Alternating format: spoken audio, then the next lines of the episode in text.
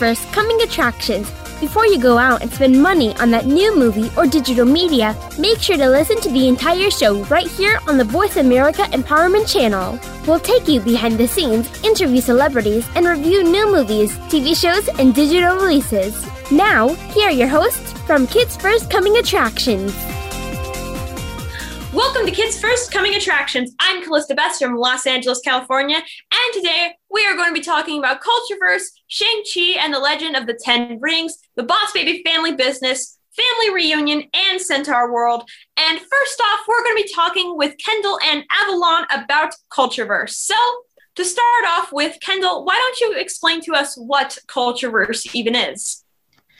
So, Cultureverse basically spins off like traditional legends and myths. They add some fictional characters, kind of change the storyline a bit, which makes it a little more interesting and understanding for kids.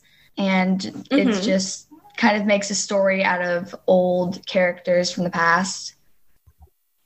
So, is this like an episodic series or does it have an overarching narrative? Uh, yes, it, each episode is its own thing all right, well, that sounds incredibly interesting. And as someone who uh, did a lot of research about different mythologies and uh, folk tales as a child, I think this is definitely something that, you know, um, I think this is something that could be pretty interesting. So, Avalon, this, as far as I can tell, this is a podcast. So, have you uh, listened to any other podcasts, or is this your first one? I have listened to some other ones, but this one's pretty cool. Mm-hmm. And uh, Kendall, have uh, you listened to any other podcasts before? Uh, yeah, I have listened to some podcasts, but this might be one of my favorites. Oh wow! So we have two people who have listened to podcasts before. I can't say I'm the same. I, but you know, if this is on a subject that I personally think is very interesting and is something that uh, should be taught more, I think that may be a way to get me to finally experience a podcast. So, um, Avalon, what would you say was your favorite myth or folk tale explored in this series? Um, probably the water dragon. They do a story where they take the old uh, Chinese folk tale, uh, the water dragon, and they kind of like make it into a new story with some new characters. Mm hmm. And uh, Kendall, what was your favorite myth explored in this uh, series? Uh, my favorite was Gitli. It's one about it's about uh, a Cherokee. It's based off a Cherokee myth called the Deluge. It's basically about like this dog who's able to who warns the people of the flood. Hmm. Well, that sounds very interesting, and I think, mm-hmm. um, you know, considering the fact that this seems to be taking after very a lot, very many cultures, uh, like not just a few. I think that could be a very interesting um, way for people to learn about all these different kinds of cultures and mythologies. Uh, so, mm-hmm. Avalon, yeah. would you say that the Water Dragon episode is your favorite episode? Uh, yeah, I think so. Out of the ones I listened to. Mm-hmm. And Kendall, uh, what would you say is your favorite episode in this podcast? Uh, the Water Dragon might have been my favorite. It was actually a really good one. Uh, it was definitely a good. Uh, just overall, I think that they really s- tried to stay true to the original thing.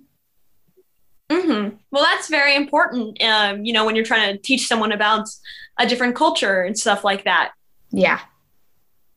You're listening to Kids First Coming Attraction. Today, we are talking about Shang-Chi and the, and the Legend of the Ten Rings, the Boss Baby, Family Business, Family Reunion, and Centaurworld. And right now, we are going to be continuing with Avalon and Kendall about Cultureverse. So, uh, tell me a little bit more about the production of uh, this podcast, Avalon. Like, um, maybe about the voice actors included or how the stories are presented? Yeah, so there's uh, two hosts in the show, and then they basically kind of tell the like the background information, like where they are and what they're doing, and then they have separate voice actors who kind of voice the characters, and they put it all together, and it makes a really cool story. Mm-hmm. Do you uh, have a favorite of these voice actors? Uh, no, not really. I think they're all really good. Mm-hmm. Yeah, I get the feeling like, you know, sometimes there's a series out there and you just go, wow, everyone in this is amazing. Yeah. So, Kendall, what would you say is your favorite aspect about this podcast? Uh, I definitely like the fact. Uh, I definitely like the fact that they add uh, that they add characters from our time and that they don't kind of go back in time for it. They make each podcast take place uh, in this time. So I think that that was definitely one of my favorite parts of it, how it stays in our time. Yeah, I definitely think that could help make it more relatable to a younger person listening to this and hearing about these stories for the first time. Mm-hmm. Um, Avalon, uh, what would you say is your favorite aspect of the podcast? Um, I think probably how they use the different actors uh, to portray the voices, and then they also have some cool sound effects that they use sometimes that I think makes it really fun. Mm-hmm. Now, uh, Kendall, you mentioned how they add uh, original characters to go along with each story. Would you say you have a favorite character out of uh, this fa- this um, handful? Uh, one of my favorite characters was from the Water Dragon. Uh, uh, the main character, David. I really liked his like curiosity. Mm-hmm. Uh, and I also really liked his little sister. I think her name was Jenny. And uh, Avalon, uh, would you say you have a favorite character? Uh, no, not really. I think that there's hard to decide. Mm-hmm. Well, that's understandable. so, um, Kendall, what would you say uh, is the message of this podcast overall, even as an episodic series? Uh, I think that the message, uh, it's really just to kind of keep old, to keep all the cultures alive, uh, especially because storytelling is one of the ways that we keep uh, heritages alive. And this podcast really helps with that. Mm-hmm. And so, final question, Avalon, what would you say is your star rating for this podcast? And also, where can people listen to it? Uh, so my starting would be uh, four to five stars, and you can uh, listen to it on tracks. All right. Well, thank you guys so much for talking to me about Cultureverse. Uh, you're welcome. It was nice to talk. Mm-hmm. Let's take a break. I'm Calista Best from Los Angeles, California, and you're listening to Kids First Coming Attractions. Today's show is sponsored by Charlie's Colorform City Fantastic Adventures. Become our friend on Facebook. Post your thoughts about our shows and network on our timeline. Visit facebook.com forward slash voice America. To become a Kids First film critic, visit our website to find out when the next audition takes place. We hold auditions throughout the year and are always looking for kids ages 8 to 18 that love movies, love talking about movies, and love the chance to meet the talent that works on movies. We invite kids who live in or near any major city in the US, Canada, or the UK. This summer, join us at our Kids First Film Critic Boot Camp at Temple University, where you can learn how to critique films, how to interview celebrities, and how to set up a home studio for next to nothing. For more info, visit www.kidsfirst.org. Think you have what it takes to become a Kids First film critic? Register to audition and give yourself a chance to join the entertainment business as a young entertainment reporter. Hurry! Our auditions take place the first Saturday of the month via Skype. Help us help other kids make smart decisions about the movies they choose. At Kids First, we believe that smart kids make smart consumers. Have you friended us on Facebook yet? Why not? Just go to facebook.com forward slash voice America or search for the keywords voice America. Once you are part of our Facebook network, you'll receive daily messages about what's happening with our shows, this week's featured guests, and new happenings at the Voice America Talk Radio Network. And you can add your voice to the always active discussions on our timeline. Just go to facebook.com forward slash voice America or search for Voice America.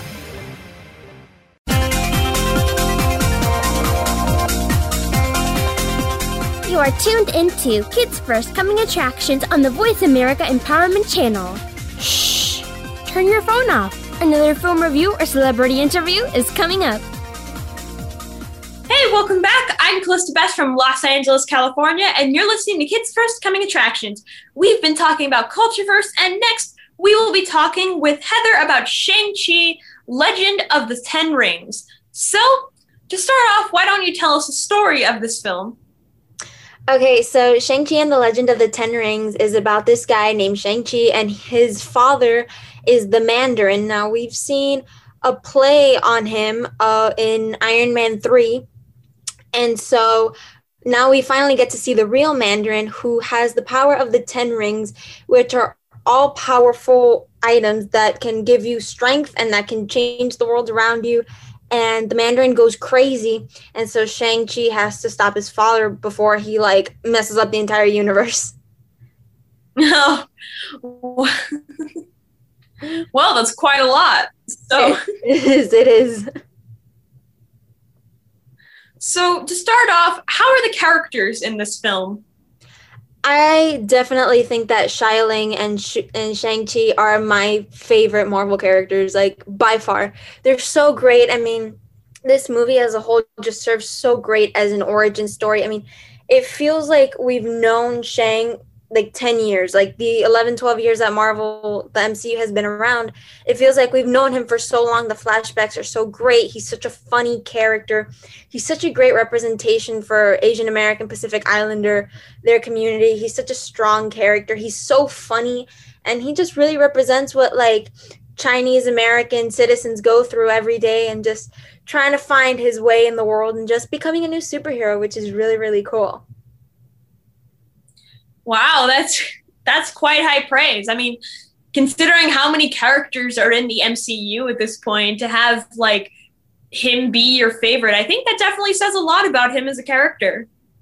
It really does. I mean, he's so he's so modern. I mean, I feel like Tony, you know, he's funny and he's very, you know, sarcastic, but Shang-Chi is such a relatable character. He feels like so much like a lot of young adults that just don't know what they want to do in life and what jobs they want and just trying to find their place in the world. He's so relatable and he's so funny. So he's just such a like nice breath of fresh air. So I can't wait to see him with the other Avengers and whatever becomes of him because I know he's going to be like a, a fan favorite just like Ant-Man. That honestly sounds incredible. Like you have definitely sold me on this character like already. no, this whole movie is amazing. I, I need to say it's like top top three of Marvel movies. I mean, I feel like now entering phase four, we saw Black Widow and and it was kind of like an upset, you know. We really didn't get what we wanted from that movie. And I feel like Shang-Chi just knocked it out of the park. Totally gave us so much, so many great characters, so many great phrases and references, and just humor and comedy and not to mention the fighting like the fighting you can tell the difference between phase one two and three and now phase four. The fighting is totally insane. Like this is a movie that you have to see in imax to be able to experience it to the fullest.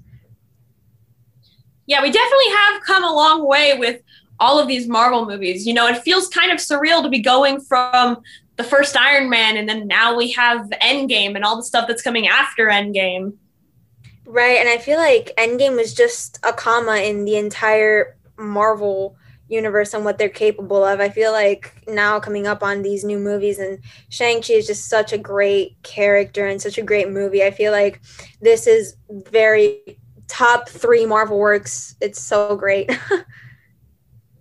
mhm. And you know, speaking of all of the action scenes, how are the visuals in this movie?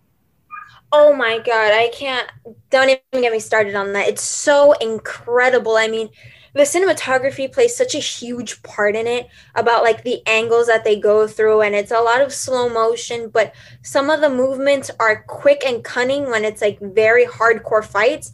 Are very soft and smooth and like the world around them. There's like such huge differences with like the flowers and the dragons. It's it's so much to take in but it doesn't feel overwhelming. It's absolutely incredible well, that sounds honestly really cool to see. You're listening to Kids First Coming Attractions. Today, we are talking about Cultureverse, and Boss Baby Family Business, Family Reunion, and Centaurworld. And right now, we are going to be going back to my interview with Heather about Shang-Chi, Legend of the Ten Rings. So, uh, how were the costumes in this film? They are so cool. I mean, I feel like it's such a big difference from what we usually see from Marvel. I mean, you get the Tony Stark metal iron, then you have like the Black Widow, like this slick cat suit, but this is so cool.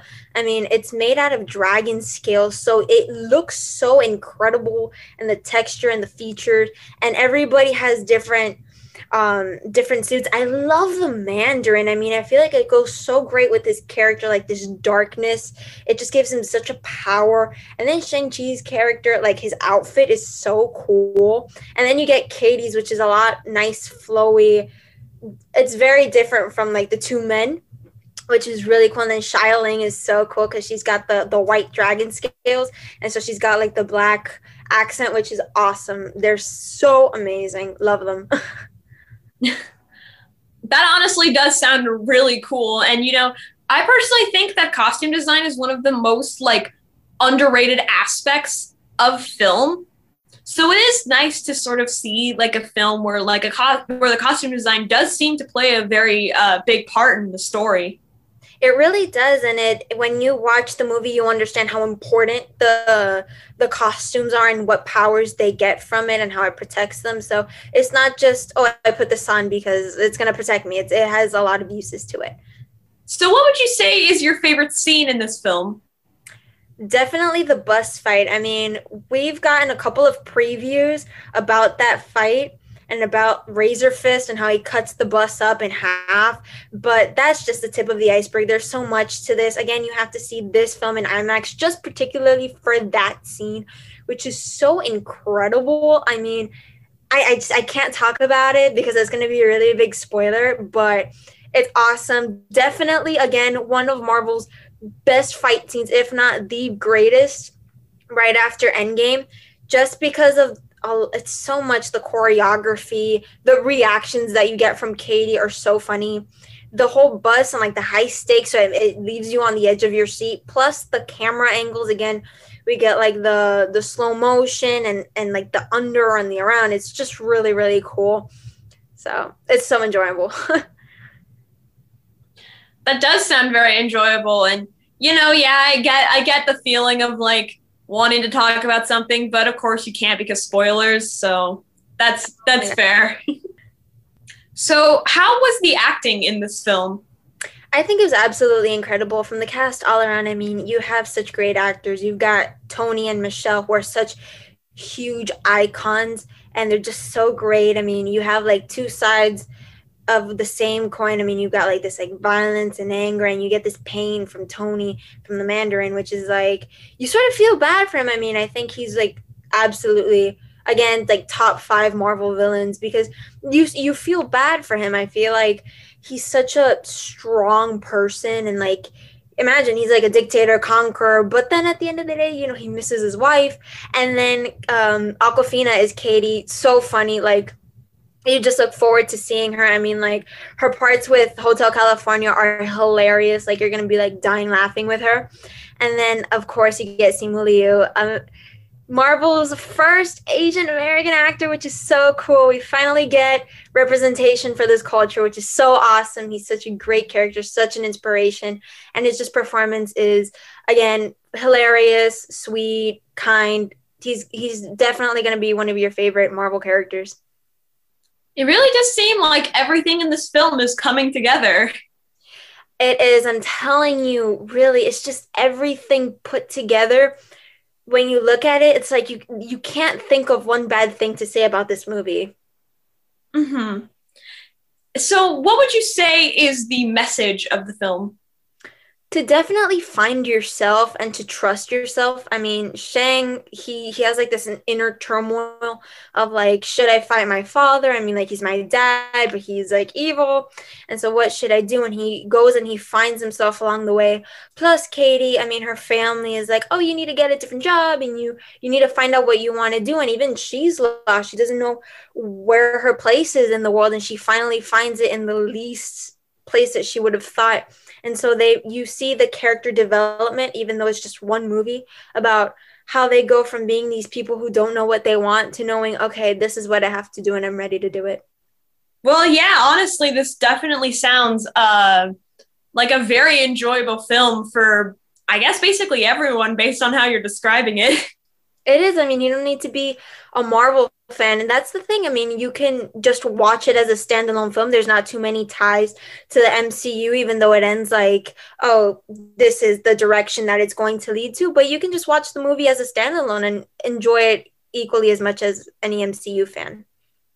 Yeah, I think that's important because I do think that there are some cases where some people are afraid to watch like newer MCU films because there's so much like lore and backstory to a lot of these films so it can become kind of overwhelming like which films do i watch? Do i need to watch these films?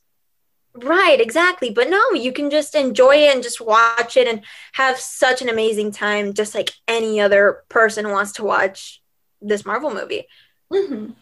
so final question what is the star rating and age rating for this film so I'm gonna give it five out of five stars. I guess you guys could see that one coming. Yeah.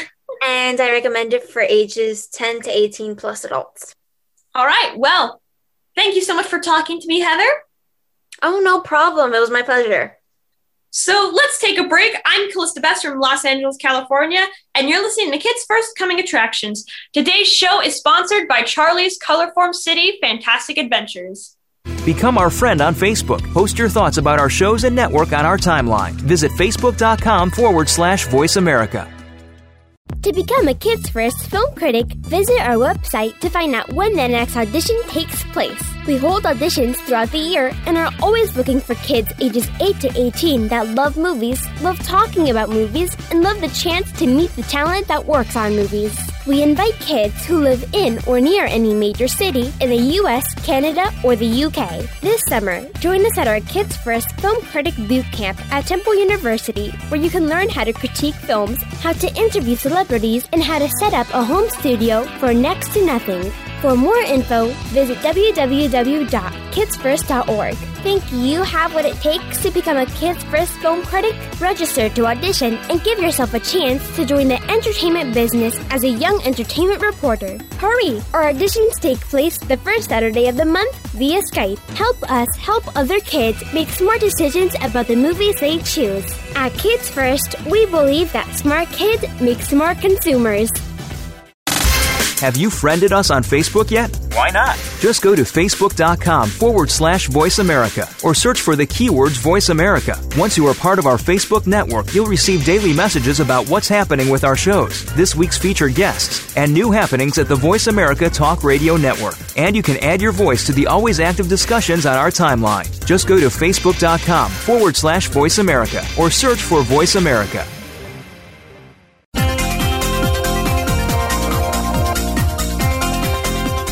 Are tuned into Kids First Coming Attractions on the Voice America Empowerment Channel. Shh! Turn your phone off. Another film review or celebrity interview is coming up. Hey, welcome back. I'm Calista Best from Los Angeles, California, and you're listening to Kids First Coming Attractions. We have been talking about Cultureverse and Shang-Chi, Legend of the Ten Rings, and next we will be listening to Giana and Maica interview Tom McGrath, the, the director of The Boss Baby Family Business. Hi, I'm Michael reporting for Kids First. And I'm Giana reporting for Kids First. And today we will be speaking with Tom McGrath, the director of The Boss Baby Family Business, which releases on digital August 31st, 2021, and on Blu ray September 14th, 2021. Mr. McGrath directed the Academy Award and Golden Globe nominated film The Boss Baby and its sequel, The Boss Baby Family Business. He also directed, co wrote, and voiced the lead penguin skipper in Madagascar, Madagascar Escape to Africa, and Madagascar 3, Europe's Most Wanted. Hi, Mr. McGrath. Uh, Hi, question, Giana. Hi, Maica. Hello. Our question is With the success of the original Boss Baby movie and your reputation as a Academy Award nominee, did you feel any pressure in directing this anticipated sequel? Um, it's the same pressure you always have, I think, in, in doing anything is like you want to make sure people like it, whether you're doing a painting, a sculpture, a movie.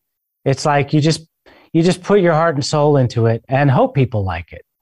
And you know, um, the way we approach the movies is like um, because we don't have a test audience. If it makes us laugh or it moves us, you know, then we feel like we're on the right track. You know, and um, you know, I think when you make any kind of piece of art or any kind of anything, is really not to to think about what other people would like. is is really about um, you know what you'd like yourself. What means a lot to you? How can you put your personal experiences into um, anything you do um, and hopefully entertain audiences? So there's always the pressure of doing a great movie but it's regardless of awards or anything like that at the end of the day the great reward as a filmmaker is to sit in an audience and, and listen to kids laugh or their parents laugh or or that sort of thing you know well, a lot of times sequels can't don't really like match up to the first one, but I think this one did, and oh, I, don't I hope think so. It, I don't think it'll come off as pressure or anything. So I think audiences will really enjoy. Oh, thank you so much. That means a lot because we thank you put a lot of work into this one, and and you just hope people like it. I think they will. Thank you for talking with us today, Tom McGrath, about the release of the Boss Baby Family Business, which releases on digital August 31st and on Blu ray September 14th, 2021. Be sure to check it out. I'm Giana. And I'm Michael, reporting for Kids First. You're listening to Kids First Coming Attractions. Today, we have been talking about Cultureverse, Shang-Chi, Legend of the Ten Rings, and Boss Baby Family Business. And right now, we're going to be switching over to Maica's interview with John Simmons, the cinematographer on Family Reunion. Hi, I'm Maica reporting for Kids First, and today I have the opportunity to speak to an Emmy Award winning cinematographer and photographer, John Simmons. Mr. Simmons has worked on multiple shows such as Pair of Kings, No Good Nick, and Nicky, Ricky, Dicky, and Dawn, which he just won an Emmy Award for. Additionally, his notable still photography is currently on display at three museums, including the J. Paul Getty Museum in Los Angeles, California. Today, we're discussing his latest project, Family Reunion Part 4. Hi, Mr. Simmons. Welcome. So we're just going to get right in. Okay. I heard you say that you visit museums to help you prepare for your upcoming projects. Did you visit any museums prior to Part 4 of Family Reunion? And if so, in what ways did that contribute to how you approach this new season? Well, I'll tell you, I whenever I take on an assignment and you know, I'm in charge of the look of the assignment and mm-hmm. what the project should feel like family reunion, it wasn't as necessary for me to go to museums and study the looks because I'm dealing with something that comes from my own personal experience, right? And, you know, I know what the houses I looked at, I lived in and visited as a child. Mm-hmm. And all those environments have influenced the way I shoot, the way I look at things, the way I light things. Family reunion was like working with my own family. So it was pretty easy to generate a look for that show. I got nominated for an Emmy last year for that show too. Yes, I heard, and that is a great job. Congratulations for that. And I definitely think you deserve it. And it's great that you could pull it from your own experiences to the show. Right. Yeah. Exactly. Yeah. You are a three time Emmy Award winning cinematographer recognized for your work using multiple cameras. Can you describe the way you use multiple cameras when shooting a series like Family Reunion? Well, you know, Family Reunion is a sitcom. Mm-hmm. So we shoot it in a proscenium. It's almost like uh, those sitcoms are pretty much um, are like theater. You know, they continue and you you know the, it's a story that continues. Um, it works in a proscenium, so we're shooting in a 180 degree perspective, right? Mm-hmm. So when we shoot single camera, we shoot shots like close ups, medium shots, and long shots. In Family Reunion and most sitcoms, we do all that at the same time. And actually, really, the approach to that started a long time ago with shows like I Love Lucy and things like mm. that, um, the Jackie Gleason show and things like that. It's at the very foundation of TV entertainment, sitcoms are. And um, the approach in terms of lighting is very different than approaching a dramatic story because yes. One thing about sitcoms is that they're dialogue driven, they're not visually driven. So when somebody gets nominated for cinematography for a sitcom, it usually comes out of um, the ability to express yourself visually in that environment a little more. So that requires a really good art director, producers that trust you to be able to interpret lightings, lighting in terms of a dr- dramatic and narrative approach.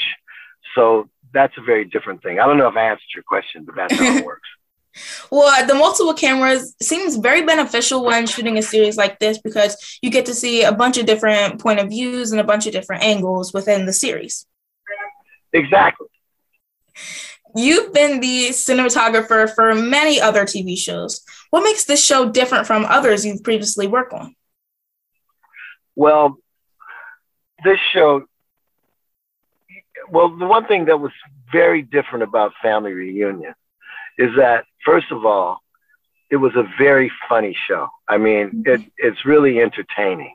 But the other thing that really made me feel good about working on that show is that it approached social issues, you yes. know? And it was it's always interesting when someone can take a social issue and keep that thing serious and important and at the mm-hmm. same time surrounded with comedy. The other thing about the show that was really special to me is that Meg DeLoatch, the creator of the show and the um, showrunner, mm-hmm.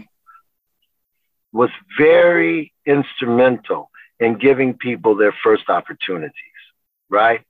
And even if someone didn't do well and had to be replaced, she would still replace them with somebody who was on their way up. So she was very instrumental in moving people forward. As a matter of fact, I got to direct an episode of Family Reunion. Oh, that's and cool. I had directed other things in the past, but mostly commercials and documentaries and music videos. Mm-hmm. But I never directed a narrative show.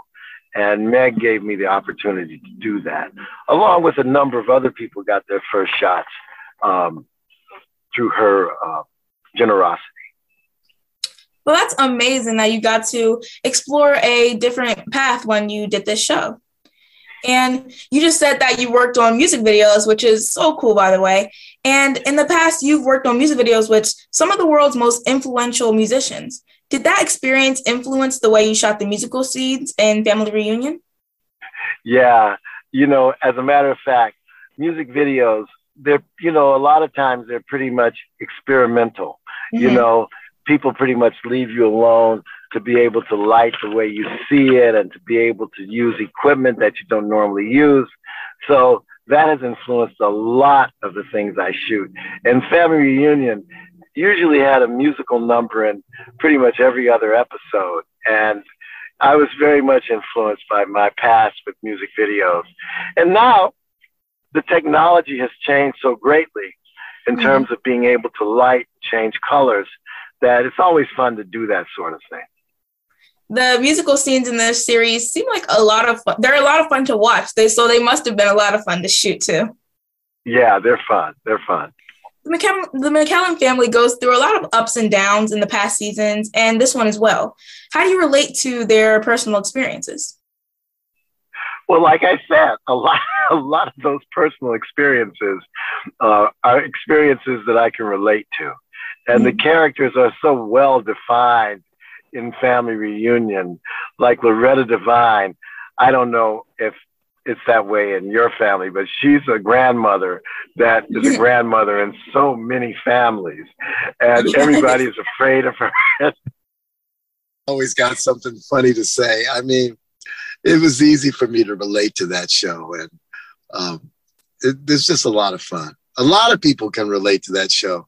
Yes. I was talking to, to, my sister and her. Uh, my I mean my daughter and her husband was describing the show one day and started to talk about his grandmother and she was basically Loretta Devine, right?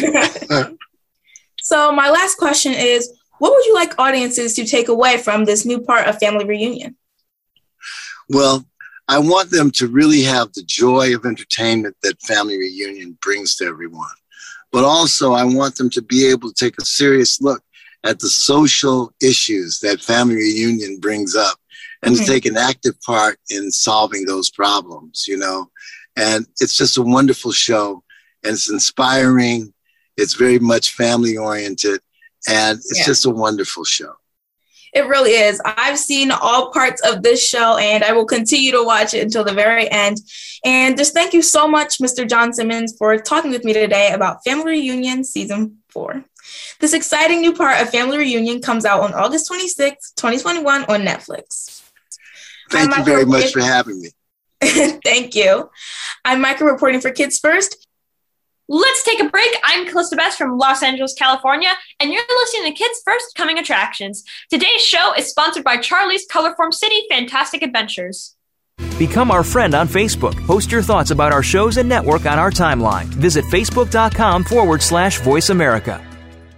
To become a Kids First film critic, visit our website to find out when the next audition takes place. We hold auditions throughout the year and are always looking for kids ages 8 to 18 that love movies, love talking about movies, and love the chance to meet the talent that works on movies. We invite kids who live in or near any major city in the US, Canada, or the UK. This summer, join us at our Kids First Film Critic Boot Camp at Temple University, where you can learn how to critique films, how to interview celebrities, and how to set up a home studio for next to nothing. For more info, visit www.kidsfirst.org. Think you have what it takes to become a Kids First film critic? Register to audition and give yourself a chance to join the entertainment business as a young entertainment reporter. Hurry! Our auditions take place the first Saturday of the month via Skype. Help us help other kids make smart decisions about the movies they choose. At Kids First, we believe that smart kids make smart consumers. Have you friended us on Facebook yet? Why not? Just go to facebook.com forward slash voice America or search for the keywords voice America. Once you are part of our Facebook network, you'll receive daily messages about what's happening with our shows, this week's featured guests, and new happenings at the Voice America Talk Radio Network. And you can add your voice to the always active discussions on our timeline. Just go to facebook.com forward slash voice America or search for Voice America.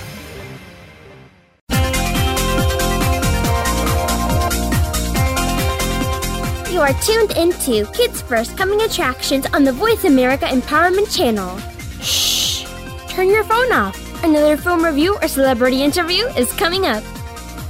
Hey, welcome back. I'm Calista Best from Los Angeles, California, and you're listening to Kids First Coming Attractions. We have been talking about Cultureverse, Shang-Chi, Legend of the Ten Rings, Boss Baby, Family Business, and Family Reunion, and next, we are going to be listening to Zoe interview Megan Nicole Dong, the producer of Centaurworld. Hey everyone, I'm Zoe at the movies, and today I'm here with the beautiful Megan Nicole Dong. I'm so excited to talk to you, the executive producer and creator of Centaurworld, which is the new animated series that's going to be on Netflix. It's adorable. I love the characters, and I'm so excited to talk to you. Awesome. Thank you so much.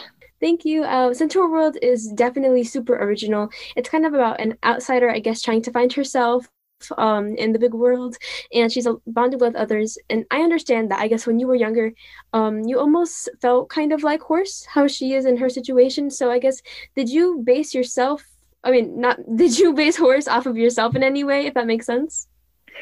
A little bit definitely. Um, uh, I mean, like uh, horse kind of became her own character as we were developing this, but um, but yeah, like the, her journey um, definitely mirrors my own. Just kind of uh, um, uh, I, I was in, um, I thought that I was supposed to study and, and, study really hard and do really well in school and, and go, you know, pursue something that was a more conventional career. And then I wound up in a show choir unexpectedly. Um, and and um, that whole experience changed me and really pushed me towards the arts. And um, and I, I think that um, so I, I, really relate to the character of Horse, and I, I hope that others do too.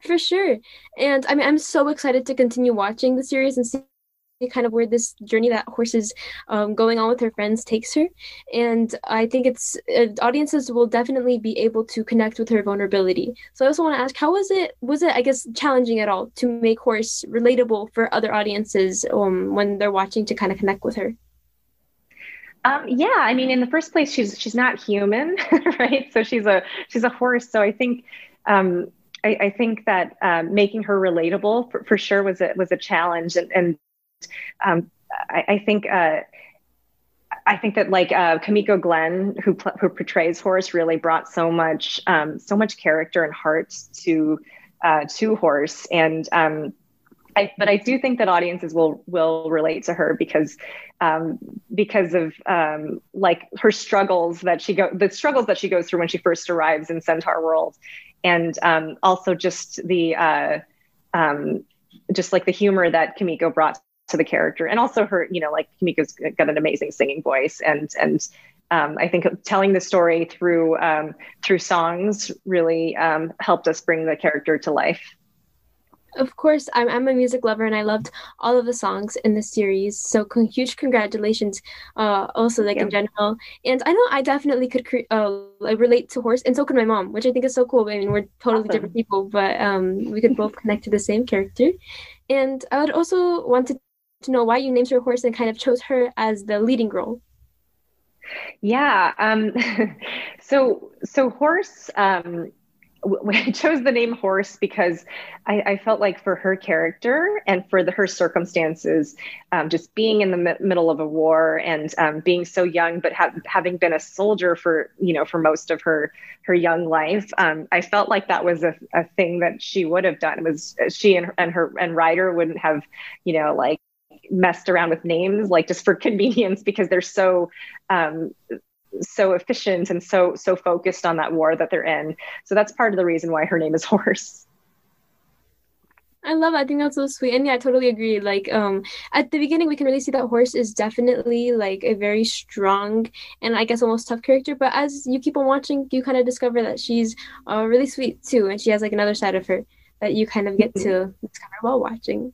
Um, one of my my favorite aspects of the show, I guess, is that you could kind of balance comedy and then like the action scenes and everything, like the musical road trip. I guess was it kind of hard to combine so many things into like one series? Absolutely, that was one of our biggest challenges. Is that uh, there were so many different things going on, so many different influences, and and um, you know, like the comedy, the the action, um, some of the scarier elements too, and kind of finding that balance was um, was certainly a challenge. And I think for us, uh, we always prioritized um, Horse's emotional journey and her growth as a character, um, and kind of made sure that that was at the heart of everything. And that kind of served to guide us through, like, okay, how much of all of these things should we include? And um, it, we always, uh, and we also use the songs to kind of help us with the narrative as well, because we always wanted those songs to be um, reflective of the character's emotions and for them to always be narrative. So I think um, I think those things helped us kind of keep things uh, um, cohesive and make like it allowed us to to make sense of it all. Yeah, for sure. And how you said, um, I guess some of the scary elements too, with every like, uh, how was it? I guess making the d- difference between like the real, I guess, dark world, but then like the Centaur world, which is like super happy and bright and colorful with the the little pancakes or kibble cakes. Is that what they're called? kibble cakes, yeah.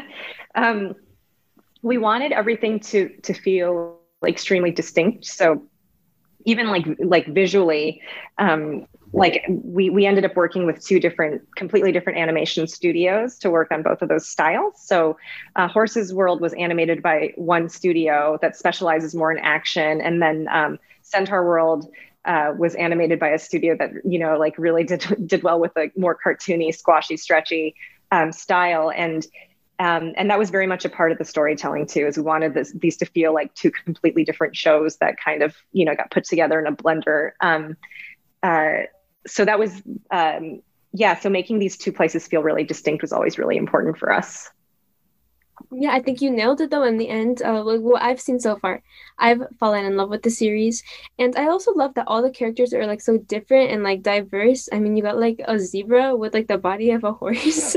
right. I love all the characters, you're listening to Kids First Coming Attractions. Today, we have been talking about Cultureverse, Shang-Chi, Legend of Ten Rings, Boss Baby, Family Business, Family Reunion, and right now we're going to be continuing Zoe's interview with Megan Nicole Dong, the producer of Centaur World. Well, touching on the animation now, I guess what um, other inspirations did you take to make this? Because I the animation I, I loved it, and I also think I could definitely see this show definitely being like in Cartoon Network or something like I would see like on television, you know. Yeah, um, I, I, drew from a lot of influences um, um, from animation and also just from other stuff that I like. Um, so like um, we have we um, was inspired by you know like Muppets too, like a lot of like just Muppets and, and puppets were a huge inspiration for kind of like the way that the centaurs moved and looked. and also um, like video games were kind of an influence as well like breath of the wild and zelda was kind of like a bit of an influence for like the horse and rider relationship and kind of what that world felt like um, and then uh, like disney disney musicals of course were, were a big influence as well um, and uh, shows like um, shows like Crazy Ex-Girlfriend and Flight of the Conchords, like those you know, live action musical shows like that were also an influence too. Um, but we kind of like, we kind of just put everything that we liked into, into the show. Yeah, for sure. I was just wondering because I mean, watching the show alone, it just looks so original. So I was wondering kind of what you took from other shows to create this new one. And I also understand that you have a background in musical theater. So how important was it for you to incorporate music and make songs for the series as well? I, I love them all. I would definitely like add them to my playlist or something. Oh, thank you. Um, yeah, like I, cause I love musical theater so much. And, um, I, I wanted, um, th- I wanted all of the songs to feel, um, to feel like they were just um, seamless parts of the narrative you know like i did i didn't want there just to be songs that were happening just for the sake of having songs like i, I wanted each song to kind of um, um, be a part of the story or uh, tell up, you know, like um, be reflective of the character's emotions, whether those were comedic songs or stuff that was, you know, like more heartfelt and serious or scary moments. Um, so I, I, wanted them to be super incorporated into the into the story. So um, myself and um, my co-EP Dominic Bisignano um, wrote all of the songs and so we were in we were in the writers room from the beginning we were looking at the art we were you know like um, you know um, in there with the writers as we were uh, moving along through the story and writing the song. So I think I think the fact that we were we were there through so much of the process really helped us with the songwriting.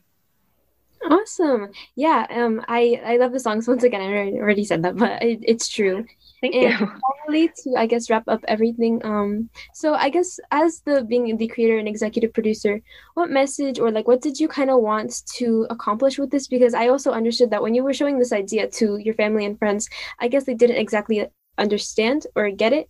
And I know my mom too. When I first showed her this series or when she first saw it she was a little confused but I, when as soon as she started watching like we could not stop and there was so much uh like great moments in the series itself so i guess what once again did you kind of want to, or what are your expectations with the series and where do you want it to go um, yeah, it's. A, I mean, it's a difficult thing to describe. This, you know, but those are also that kind of content is the is the stuff that I'm drawn to. Stuff that is is um, doesn't really fit into one box. I I wanted to make something that felt like it was its own thing, and, and um, in terms of what pe- I want people to take away from it, um, I mean, our our core messages are really about. Um, um, learning that vulnerability is a strength and finding one's family um, and and I think the other thing that I, I, really want, I hope is comes through, and I hope audiences get from it, was just how much joy was put into it.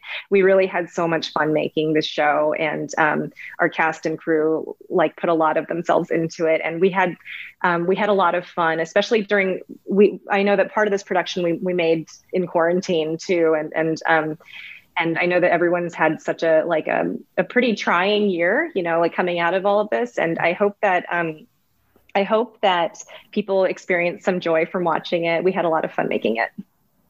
Yeah, thank you so much for talking with me. Listen, as being an audience member and as well a new fan, I can definitely say that your message and what you wanted to accomplish was definitely there and that I truly felt it while watching. Make sure to watch Centaurworld on um, Netflix, everyone. Thank you so much for joining us. You have been listening to Kids First Coming Attractions. To watch our latest reviews of the latest films, DVDs, TV shows, music, and apps, and to learn how you can join our Kids First Film Critics team, go to www.kidsfirst.org. Be sure to check out our YouTube channel and look for our reviews on Press for Kids, KidsWorld.com, and Kidsville News. This show is produced by the Coalition for Quality Children's Media for Voice America and iHeartRadio. Today's show is sponsored by Charlie's Colorform City Fantastic Adventures. I'm Calista Best from Los Angeles, California. Thank you for listening. Bye bye. Thank you again for tuning in to Kids First Coming Attractions on the Voice America Empowerment Channel. Now, you know more which movies, TV shows, or digital media to look for, or learned about the talent that worked on or off camera on them, and can make informed decisions about what to watch. Be sure to subscribe to our channel so you don't miss an episode and tune in again next week.